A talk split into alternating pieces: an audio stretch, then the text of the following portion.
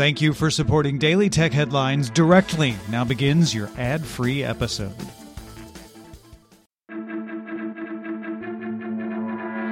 These are the Daily Tech headlines for Wednesday, January 18th, 2023. I'm Rich Stroffolino.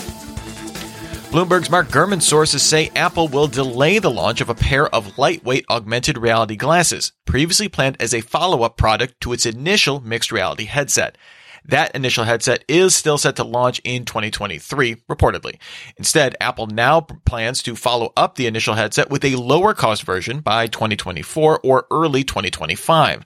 Gurman claims Apple's first mixed reality headset could cost around $3,000 and use an M2 processor, while the follow-up headset could use a lower power and lower cost iPhone processor with a cost of around $1,500. Bloomberg sources say that about 14 Chinese suppliers for Apple received initial clearance from Indian regulators to expand operations in India. The companies will reportedly still need to find local Indian partners to form joint ventures. Meta's oversight board overturned Meta's decision to take down two posts depicting the bare chest of non-binary and transgender persons with covered nipples. The images were posted as part of a fundraising campaign for a surgical operation, and Meta removed them for violations of the sexual solicitation community standard. Meta subsequently reversed the takedown on appeal, but the board took up the issue as the takedown was not in line with Meta's community standards, values, or human rights responsibilities. The board determined the lack of clarity inherent in this policy creates uncertainty for users and reviewers and makes it unworkable in practice. Twitter finally broke its silence over why third party apps were no longer working with Twitter's API. A post on the company's Twitter account says Twitter is enforcing its long standing API rules that may result in some apps not working. Many third party Twitter clients started having widespread problems accessing Twitter last Thursday. Twitter did not clarify what rules were at issue, though apps like Albatross and the iOS version of Fenix continue to work. The information sources say Twitter's daily revenue as of January 17th was down 40% from the same day a year ago, with over 500 advertisers pausing spending on the site.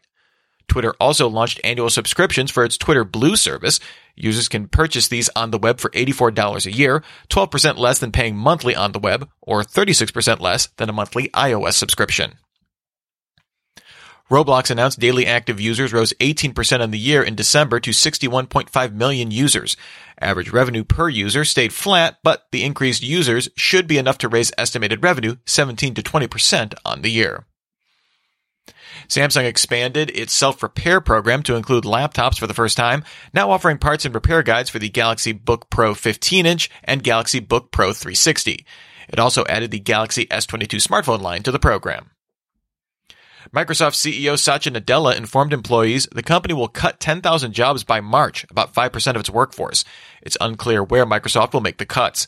This marks the company's second largest round of layoffs in its history after cutting 18,000 jobs in 2014, with many of those cuts tied to its Nokia business. Discord acquired the startup Gas, a social media app aimed at teens. Users sign up for Gas by schools, add friends, and answer poll questions intended to boost confidence. Users selected in the poll get an anonymous message with a compliment given a vague detail like the message is from a girl in the 11th grade. Discord said Gas would continue to operate as a standalone app. Currently, the EU contains no active mines for rare earth metals, with 98% coming from China. These materials are essential for manufacturing things like EVs, TVs, wind turbines, and other tech. That may change after over 1 million tons of rare earth metal deposits were discovered in Arctic Sweden. LKAB Mining Company CEO Jan Mostrom cautioned these deposits may take 10 to 15 years to get to market. Apple announced a second gen HomePod speaker, which adds a S7 processor used in the Apple Watch 7, Thread radios, and Matter support. It also includes temperature and humidity sensors for smart home automations, and a software update in the spring will let it listen for smoke and carbon monoxide alarms. Like the original HomePod, it can also be used in a stereo pair and as speakers for an Apple TV. It's available for pre-order now for $299, shipping February 9th. And finally, Logitech announced the Brio 300 series of 1080p webcams. It comes in three colors and offers auto light correction, integrated mic with noise reduction, and includes a privacy shutter with certifications for Microsoft Teams, Zoom, and Google Meet. It's available now for $70. Remember, for more discussion of the tech news of the day, subscribe to Daily Tech News Show, dailytechnewsshow.com You can find show notes and links to all these headlines there as well. Thanks for listening. We'll talk to you next time. And from all of us here at Daily Tech Headlines, remember have a super sparkly day.